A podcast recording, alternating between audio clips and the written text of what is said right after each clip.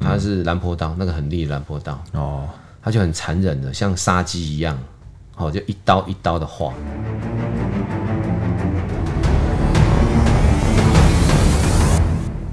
嘿、我在案发现场，带您用声音直击社会新闻的第一犯罪实况。我是主持人陈丰德。今天要跟大家聊的案子呢，跟写书有关系。这个电视剧《八点档》里面啊，死者在死前哦，都喜欢留下用自己的血啊，写下一些什么名字啊什么之类的，有些是含冤而死，想要透过写书告诉大家呢，这个凶手到底是谁。没有想到呢，我们今天的队长也遇到这样的状况了。那今天的来宾呢，就是三重的侦查队长郑伟豪，绰号豪哥，请豪哥跟大家说声嗨。汪德好，各位听众大家好。那豪哥，我们真的有遇到这种写书的这这类型的案子吗？就感觉是八点档才会遇到的。那我我每次想想到这案子，我都想到周星驰里面那个让我写个惨字啊，哦那个画面啊哦。但我们严肃来讲了哈，是这是一件命案，嗯，它发生在二零一一年啊，哦，那五月份左右。那我们那时候就是我们有一个呃、姓牛的女子死者的妹妹来报案说，因为她死者有很严重的肾脏病，所以礼拜二、礼拜四、礼拜六要去洗肾。那到了洗肾的时候，嗯，联络她姐没有联络上，联络不上，联络不上，然后呃，请消防队一起破门进去之后啊，就发现她姐姐沉尸在这个寝室里面，她的她的房子里面哈，嗯，那就来报案。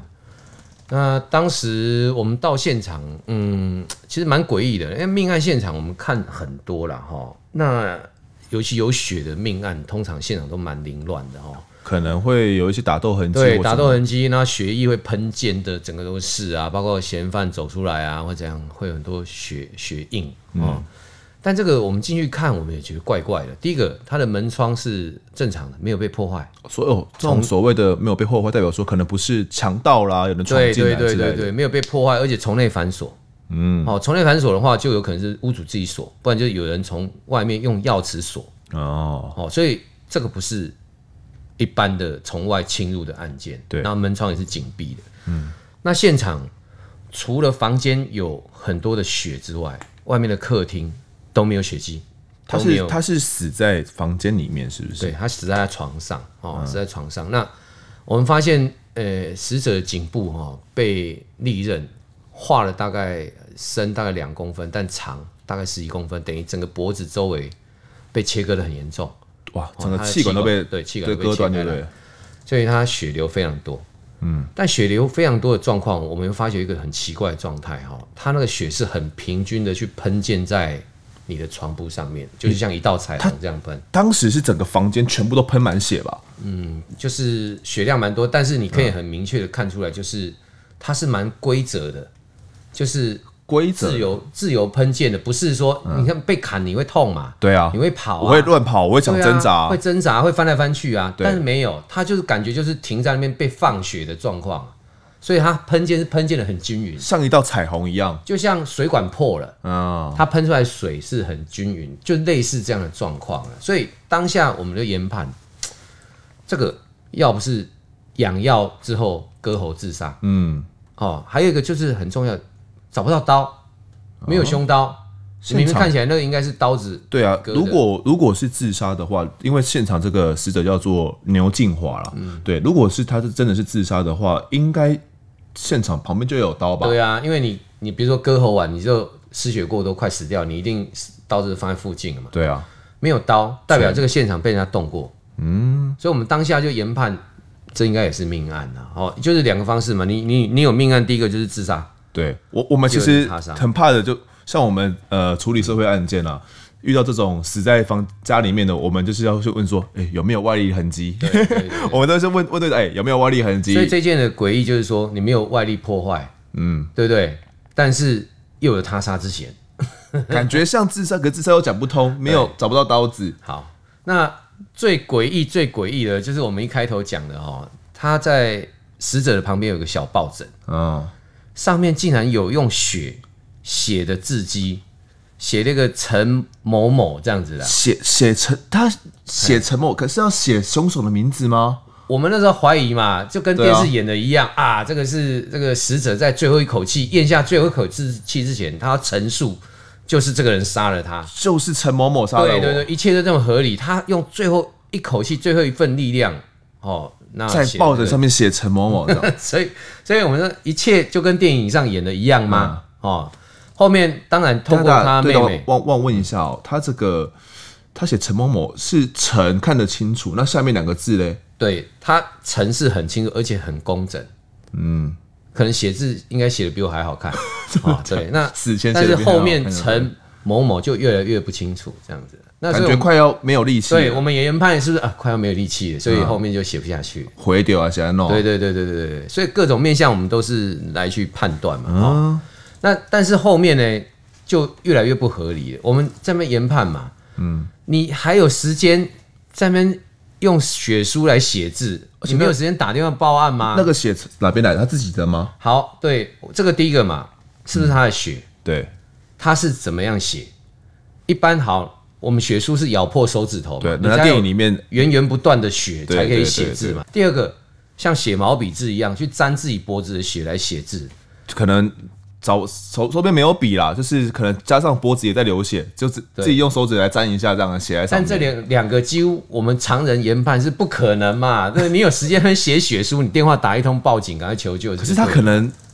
可能真的动不了啦，最后一分力对气。我们研判就是这样嘛，所以对啊我们应该是研判好，我们不排除任何可能，好，我们就研判真的是这样走。嗯，那加上她妹妹讲到，对，就是她前男友，她前男友陈某某，嗯，最近因为金钱的关系，因为她陈某某一直跟她要钱，一直跟她要钱，一直跟她要钱，嗯哼，那甚至之前她姐姐去洗肾的时候，那个钱庄还把她男朋友痛打一顿，押到那个洗肾中心，要求她姐姐帮她去处理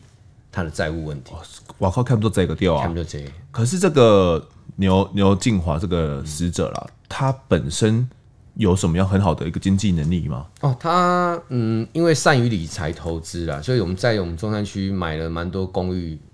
来做包租婆，专业的包租婆。哦专业包租婆哦对哦，你像他那栋公寓，我印象中应该九楼，那他自己好像住五楼，嗯，六七八九全部都出租，这样哦，子啊，所以说是经济状况是不错我。收租一个一个月不知道收几十万呢、给他吸狼。嗯对，那所以说我们嗯，当时也是说啊，那这样应该是没有错了哦，应该就是她男朋友，嗯，为了要跟她借钱，然后她不给她借，她不让她借之后，然后生气之下就动手把她杀了，这样子。而且报纸上面都写陈某某了嘛，对啊，所以我们就一切就往这个方向而走而。且我们是是不是邻居也要查访一下？嗯，那邻居也是说，曾经最近啊，最近常看到他们吵架，就这个陈某某跟死者最近常吵架，哦吵得很凶，所以一切都合理研判嘛。那这个陈楠他是什么样的一个职业背景他？在做防重，他在做防重。那好，那也是很诡异的。我们开始来查访这个陈楠，嗯，发现他把工作辞掉了，没有做了，没做了，有鬼有鬼，有鬼有鬼，会担心，一切就是那么合 理。又要又犯要准后备准备跑 路了。然后内心哦承受不了压力，工作不正常，所以就辞职啊。这跟我们对研判对哇对，这太棒个了我。们的犯罪心理学这样比对一下，这实力没错，那换电话，还换也电话换，电话哦，一切的基证都是往这个方向走。好，那检察官很快就开了拘票。嗯，我们就把这个涉案人原先怀疑的涉案人陈某就带来，嗯，带来之后了解，他没办法交代当天他的行踪，讲没办不法交代，清楚讲不清楚，讲不他清他楚。那时候的精神状态怎么样？因为他我们去观察他哈，他也是一样，他那几天都作息不正常，然后四处住住他朋友家啦，住三温暖啊，然后李荣院啊，到到处住，等于说拿行李都带在身上，行李被招楼行不全行？家的细暖都放在身上。对啊，我们原本他招楼啊，哎呀，所以他那几天精神状况很不好，就很不好。他自己讲说他好几天没睡觉。嗯，好，那就我们侦讯一直到嗯半夜嘛，哈，那包括说，我们有些侦讯技巧啦，有时候比如说拿死者的照片给他看，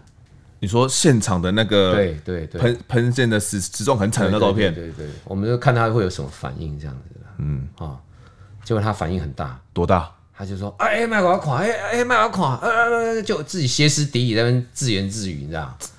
自言自对语，，他有而且还自说对不起他，说对不起他，说对不起他，对不起他这样子啊，，那不就认了？我们就啊，这个掉啊。哎呀，然后后面就破案说，了，破案了。他就跟我们小亮说，呵，南瓜台啦。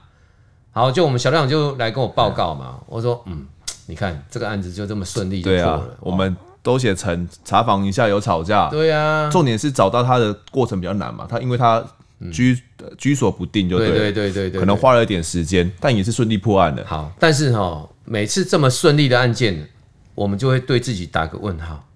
真的是这样吗？哦，怎么说？可感觉就破案啦。其实还是有很多不合理的地方啊。哪边哈、第一个，他没办法交代他怎么杀的，包括很重要就是血枕头这件事情，嗯嗯，怎么制造的，他连血枕头都不知道。有可能是他离开之后，呃，可能还没有死透。，对对，这也是一个可能性，对啊对不对？好，第二个，他当天的行踪没办法交代，我们调监视器，从头到尾他没有靠近过死者的公寓他家，哦，公寓门口有一个监视器，就是附近，附他近附近有有，有一个可是监视就没有器看到都没他有这个看到城南出现过。都没有看到他，所以说他自己有点兜不太拢。但是我们那时候很怕，因为他精神状况不是很好，所以我们那时候认为说他有可能是精神状况好弱之下做的笔录，这种是没有效的。哦，这种这种笔录是无效对的哦。你为精为神什么好弱的是不具政绩能力。那我们要等他精神好一点再重做对吗？对对对对，那所以我们也跟检察官报告。那当然，我刚才已经讲过了，你所有案件的成分里面，人的说辞是最不可靠的，因为人的说辞会依据你当时的心理状况，嗯，哦，那你在想什么？压力、各种条件会影响你的说辞。嗯，物证是不会说谎话的，对监视器哦，在场的 DNA 这嗯些不会说谎话的。好，后面我们又回到刚才的案发现场，我们发现这个死者啊，他的手指没有咬破，没有就咬手破指没有破了，所以所以不他不是是自来水啦，哦，没有，不不是是自咬来破自血啦己嘿自己的手指来写的，，对，那第二个有没有可能是沾毛笔嘛？沾自己的的血嘛？脖子的血液来写，就他的五根手指头是干净的，嗯，干净的，其他的其他的手指是干净的。，对，干净的有两种研判的状况，是什么？第一个，他那个血书不是他写，一定是第三个人写的嘛。嗯，第二个，他是昏迷之后才被割喉的。为什么说嘞？你哪里被划伤了？第一件事情手去碰嘛，对我比手如去说碰嘛，对啊手去，掐通常都嘛是电影这样子嘛，我会想要对对对捂对住我的对这对个对伤对口对对，对想要让血不要流出来。就他双手是干净的。哎，好，所以我们当下好就奇研怪判说，有没有可能是被先下药之后再杀害？好，那好他刚好床头有一些杯子，嗯，我们也带回去采验，看里面有没有毒物反应了。好，嗯好，那就回到这个陈贤的说辞来讲，他连当天跟他吵什么时候进、什么时候出，他都交代不清楚。可是他就说啷个西瓜台啊，是啊，这个就是案子难办的地方，就跟他坦诚了，但是你还要相关的证据证实是他犯案。这样子都没办法证实他犯案就对了。嗯那当下我就觉得是，我们觉得啊，办案子真的要勿忘勿重了哈。齁你虽然说他承认了，但是我们还要相关的一些现场基证去做佐证。第一个没有他，第二个我们调到一个很诡异的现象哈，齁没有看到陈南，但是却看到当时段有一个穿着那个小飞侠黄色雨衣的男子，嗯哼，在我们中山区的南京东路上独自的在行走。对啊，那个时候是下雨吗？没有，当天的天气是嘿非常的晴 朗，而且是热天，所哦以就是诡异嘛。一个人大热天没下雨，穿着雨衣在街上。嗯如果是冬天会怕冷，可能当个风衣穿一下那也合理嘛。好，我们就开始方向有转向另外一个，就是穿雨衣的这个可。是这个城南我们也要把他送吧，因为他也认他是，当然，当然，他是还是我们涉嫌人之一啦。对啊，我们要也要送检察官那边去。哦对，要那检检察察官官那怎么边说？。但检察官认认为说他自己说辞反反复复了。嗯哦，说辞反反复复了，所以说这个还是先列为关系人、就涉先嫌人、涉嫌人、涉嫌人。请他五保先请回。对对对，先请回，然后限制住居，嗯好、限制住居、就限定他呢，只要能只能住哪边这样子。好，那后面回头来追这个黄色雨衣的男子哦，很诡异的是，你看这个黄色雨衣男子，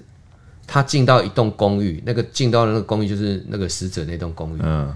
就约莫大概两个小时之后下来，他变装了，他把雨衣脱掉，啊哈。哦，那穿着正常的服装，那手里拿一袋东西，可就出是来了这个这个你们怎么知道是同一个人？如果他有变装的话，哦，那重点就在细节嘛，哦，我们穿雨衣，它全身都遮住，唯一遮哪里？脚是露出来的，他穿穿的鞋子是穿什么鞋子？他鞋子他是穿球鞋，哦，他是穿球鞋，但是下来之后嘞，他变成穿拖鞋，嗯，穿拖鞋，哦，所以那时候我们就感觉那一包东西应该是重要的关他键，出来之后还有在提着一包东对，西，提了一对包东西，那所以说我们那时候就怀疑说，哎、这个是涉有重嫌。嗯，那又依据说他下来还有这个穿雨衣行走的样子哈，嗯，我们给这个陈贤看，我们给这个陈贤看，就陈贤他自己都坦诚哦，他本来就是哎坦诚说、哦我杀了我兰杀花了，台嘛，但是给他看那张照片，他竟然是完全这个下意识直接讲说，这个就黄谁谁黄某某。黄某某，这个黄 某某是下郎，黄某某是下郎，我们又回头来问说这个黄某某是谁哈、结果哎、他妹妹又提供了一些线索，嗯叫就是黄嗯兰金啊呐，对黄兰金，黄兰金。他说这个黄兰金哈、他是对这些药草中药他有研究，嗯哼，那因为他姐姐喜肾嘛，那在医院有认识这个黄兰金，哦，那黄兰金就说，那我调一些草药哦给你服用，看效果比较好一点点。是算草药师啦，双方就是这样认识的。那黄兰金后面又呃得知说，嗯哦，她这个没有结婚，那包租婆包租婆经济状况嗯很经营好，很好。那因为黄兰金自己本身有在投资这个股票、期货之类嗯的东西，那他就开始跟他借钱，是需要资金就对了，对，就开始跟他借钱哦。嗯但是，呃，他妹妹的讲法是，他还是比较相信是陈陈杀的，嗯，因为陈常常跟他吵架，对啊，哦，很多人跟他吵架，但黄没有。黄没有跟他吵过架哦，对黄对他姐姐是呵护无微不至。据了解了，据了解，嗯，这个黄楠也是，嗯，要贪图他这个死者他的财力，嗯然后刻意的嘘寒问暖去接近他，就跟他借钱。哦，那后面就是就是就是后面也是入不敷出，他因为他玩那个棋子，那个每天上下都好几十万，嗯，嘎不过来。那开始也是为了钱跟这个死者有争执，有争跟这个牛，其实他跟刘庆华也是有争执有的，对争不执，对？有争执。只不过这些东西可能是连邻居没有发现的。对那所以我们现在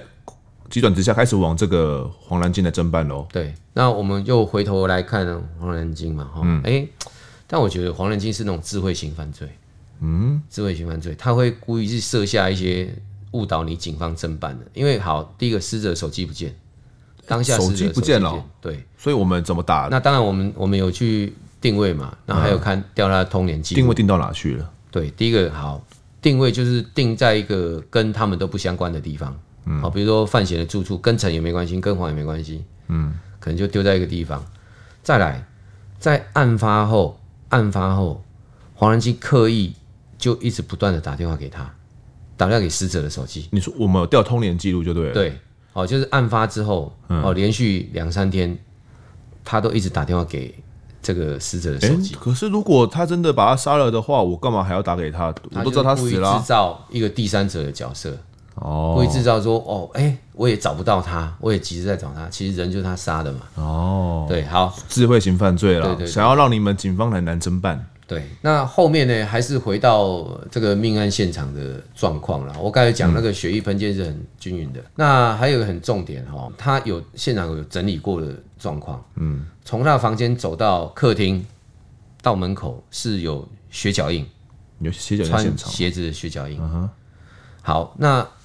当然后面我就我急着要找这双鞋子，因为那鞋脚印会有鞋印在上面，我们有踩那个鞋印，嗯，还有雨衣，嗯，好，所以我们一切就开始觉得越来越像凶杀，就是呃，就是黄贤所杀。为什对么？他预谋好，他要杀他会有喷溅血迹，嗯，那如果他穿一般的衣服会沾到血，对，所以他穿了雨衣去，哦，啊，对对对，然后可能鞋子也会沾到血，嗯，所以他回来换穿拖鞋，是这样子哦。大概的方向都往这边来走了啦。哦那后面就是相关的基证也都做好，那还有我们有调他的金流，发现这个黄兰金他的资金需求非常大，也是被地下钱庄有在讨债，因为有在玩玩股票对嘛，对对，炒玩期货玩什么期的，嗯货之类的哈、那后面检察官就指示说，好，我们相关的基证都调好了，直接就急攻直下嗯哦，直接就动这个黄南京。要把他直接叫叫过来，对不对？我们是直接叫他说，哎、我们现在怀疑你是涉嫌人，你就给我过来、其实哦，机票已经开好了，开好了是不对是？只是说我不让你知道我有机票。我们哦侦讯技巧一个很重要，就是我先让你放松，啊，让你觉得你很有把握。等到他现觉得场之后，他觉得他很聪明嘛，对，等到现场之后，我再和盘托出。嗯，整个和盘托出给你，让你没办法狡辩。嗯，那我们是怎么叫怎么叫他过来的？好，那我们就请他来，那他也解释说没有啊，我我好久没遇到他，哦，好久没遇到他。是对，那后面我们就把他当天出没在那边的监录影器给他看，嗯，他就开始越来越慌，他就越来越慌。那我们就问他说：“那你的雨衣嘞？你的刀子嘞？嗯，哦，你的鞋子嘞？嗯，哦，因为后面他本来还否认，他还否认说是他那个穿雨衣的是他，他不认哦，因为他有下来嘛，但是上去这个人不是他，他说不是他，嗯哼，好，但是我们回溯，我们发现他呃在大概一公里外，他有这边着装有换装就是要穿雨衣的那个，穿雨衣，对，哦有穿雨衣这个画面，所以他这下百口莫辩嘛。好，后面他才坦诚说，因为他要持续，他持续跟这个这个牛女有借钱，嗯，那牛女在呃案发前天。就决定说，他不要再借他钱，而且他要求他说，你全部钱都要还我，不然我要去嘎嘎你那些本票。哎，嘎了本票会怎么样？他嘎六百多万的本票，他信用破产啊，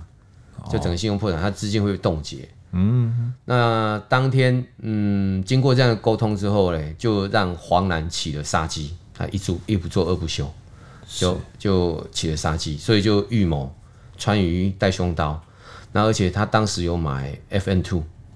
FM Two 对，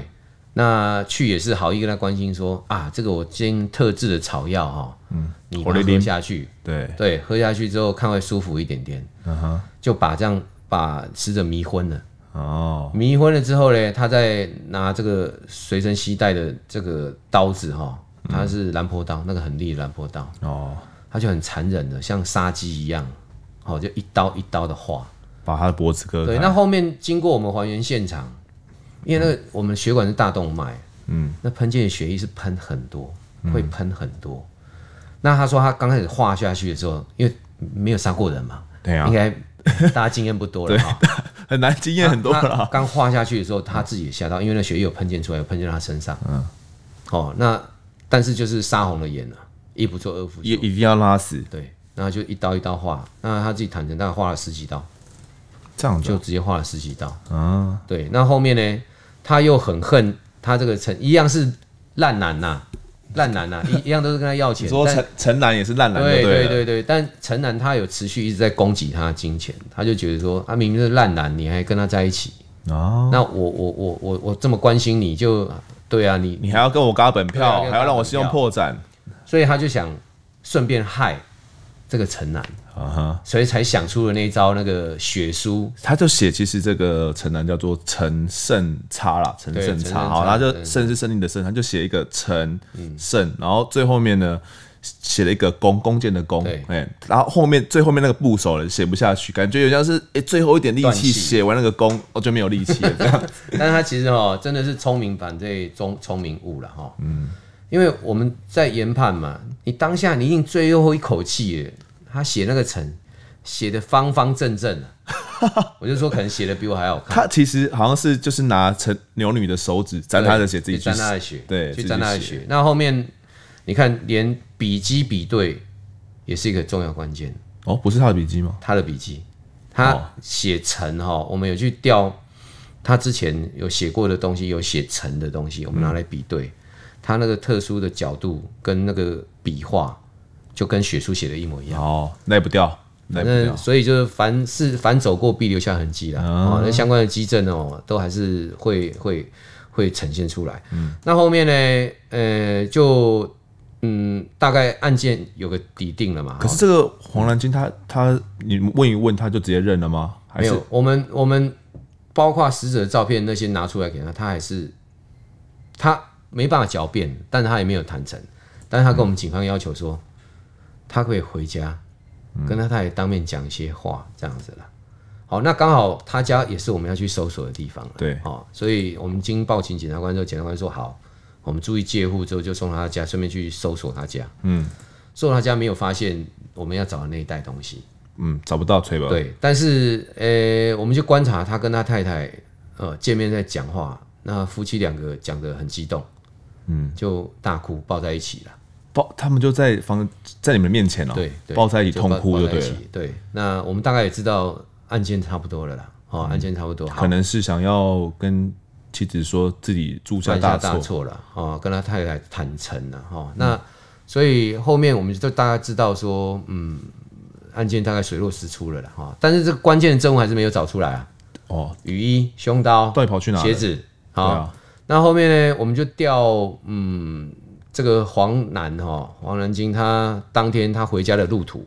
嗯，那在回家前一个转角，他手上还有那一袋东西哦，嘿，但是到他家前那袋东西不见了，哎哦，那是不是就在那转角所以把它我们丢就了？研判说东西应该是丢在这一段路上，所以我们大街小巷去找，嗯但没找到。后面呢，我们有发现那边有一个资源回收桶，就是旧衣回收桶，哦，我们就研判，诶，有没有可能丢在丢在里面？但里面东西很多嘛，所以我们就全部把它倒 出来，倒出来谁看，哎画诶，卖？真的皇天不负苦心人了、啊、哈，他刚好在那个回收箱的最下层，嗯就发现了那一袋东西，全部都在里面了，里面都是血。还有什因为那么哦个？血衣嘛，他的雨衣喷溅的都是血嘛，胸刀、鞋子都在里面。哦好、那也不掉了后面去比对那一双鞋子，就是留在命案现场的血脚印嗯就符合，所以包括这个所有的物证、所有的基证，都哦指都向很黄明南确京是黄南京。那到底这个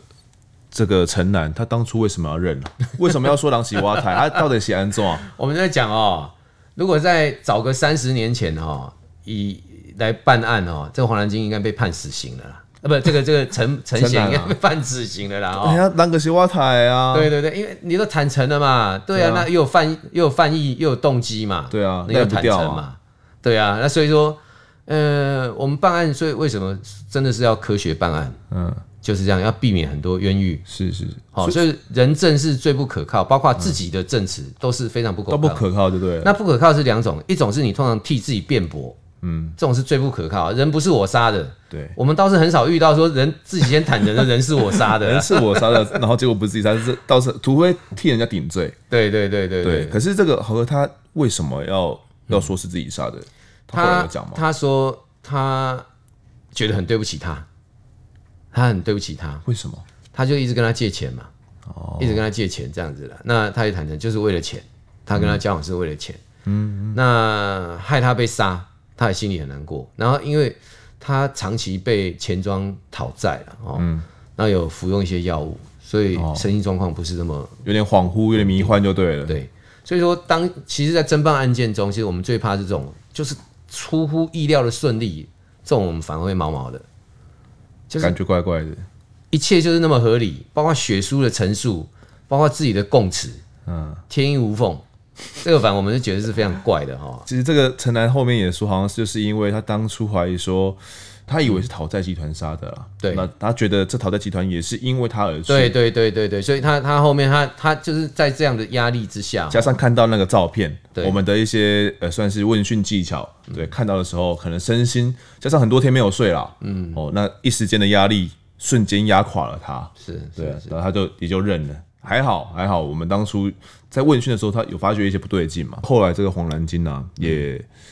开庭的时候，也他讲的东西也很扯。嗯他到后面又讲说不是他杀的、哦，人也不是他杀对，的，他说 他说他有他去他去是要还他要还利息，他就嗯看他从这个抽屉里面拿东西出来的时候，里面有一把美工 刀哦，然后看他昏睡的时候，他就把把美工刀拿出来，我有点就是要恐吓他说能不能哎、不要不要这样子，对不要再一直对逼我拿利息，对哦，这个时候可能牛女在意识恍惚之际呢，哦，打蚊子怕帮啊，嗯对哦他，有讲打蚊子，嘿怕帮啊，然后就打到这个。这个刀子，然后打到把嗯刀子插到自己的插到喉咙自己的喉咙，然后加上他要挣扎之际呢，又多挣扎了好几下，划了好多刀嗯划了好多刀，哇，那才导致他死。他说他真的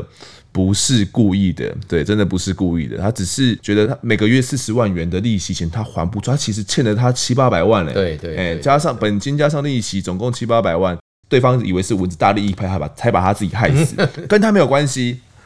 法官开庭的时候就训斥他荒谬，荒谬荒谬，真的是荒谬，荒谬。最后被被判被判无期啊！对，你像这个案子哦，他我们在接触，我们觉得黄兰金他是心房很难突破的，嗯，他心房很难，这种叫犯罪人格了哦，嗯，他自己真的从到尾坚信自己不是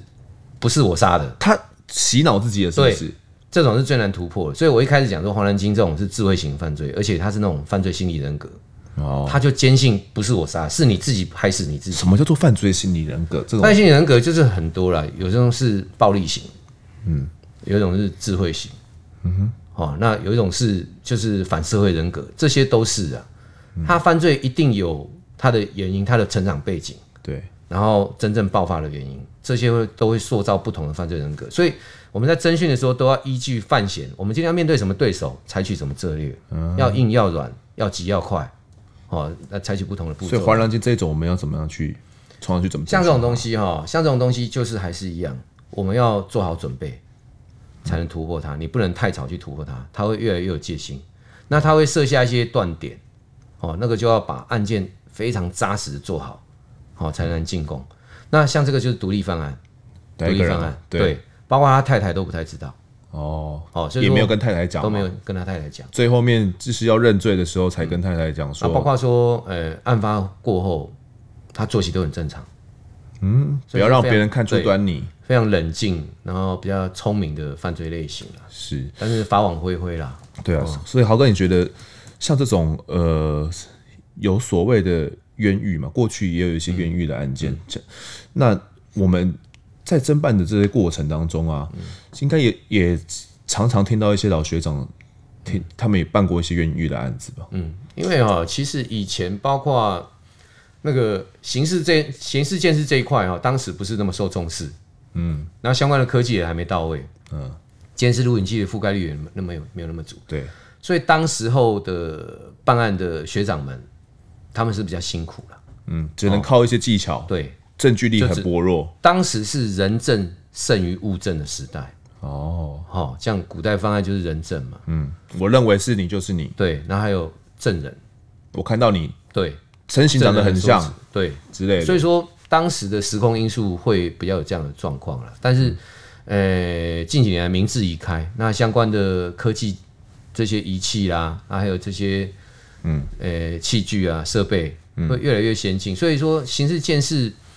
走向科学建设这一块是非常重要的，哦，可以避免很多冤狱的存在。对，那也可以还被害人公道，呃，还被害人公道，嗯，那还这个不是涉嫌人嫌疑清人白，，嗯，这些哦，嫌你疑人像清白如果说这个案子，如果在当时时空环境，可能又是变成一个冤狱了。哦，对这也是我们现在在侦查人员非常重视的一块，嗯就是不是说呃人犯自己坦白坦诚，只有犯嫌的供述、被害人证词就定罪，都要辅以一些我们证物，还有监视器和一些科技的佐证的东西，对才能再定罪。加上说这个凶刀啦、血衣啦，像我们通常都会到家里面去把当时犯罪的衣物找出来嘛，确定你，因为衣物也不会变嘛，对，你还要你被拍到，然后加上衣物在你家，你这没办法去洗脱，所以这方面就是我们现在在办案比较注意的东西了。当然，当然，对当然对当，然啊，今天也谢谢豪哥分享，感谢大家收听我们的 Instagram 账号呢，已经开张喽。如果喜欢我们的 Podcast 呢，赶快去追踪，掌握更多案件消息，也能跟风德我聊聊。各收听平台上呢，也能按下订阅跟评分，是对我们最好的支持，也可以分享给身旁的好友们，一起来听听看我们聊案子、案发现场。我们下次再见，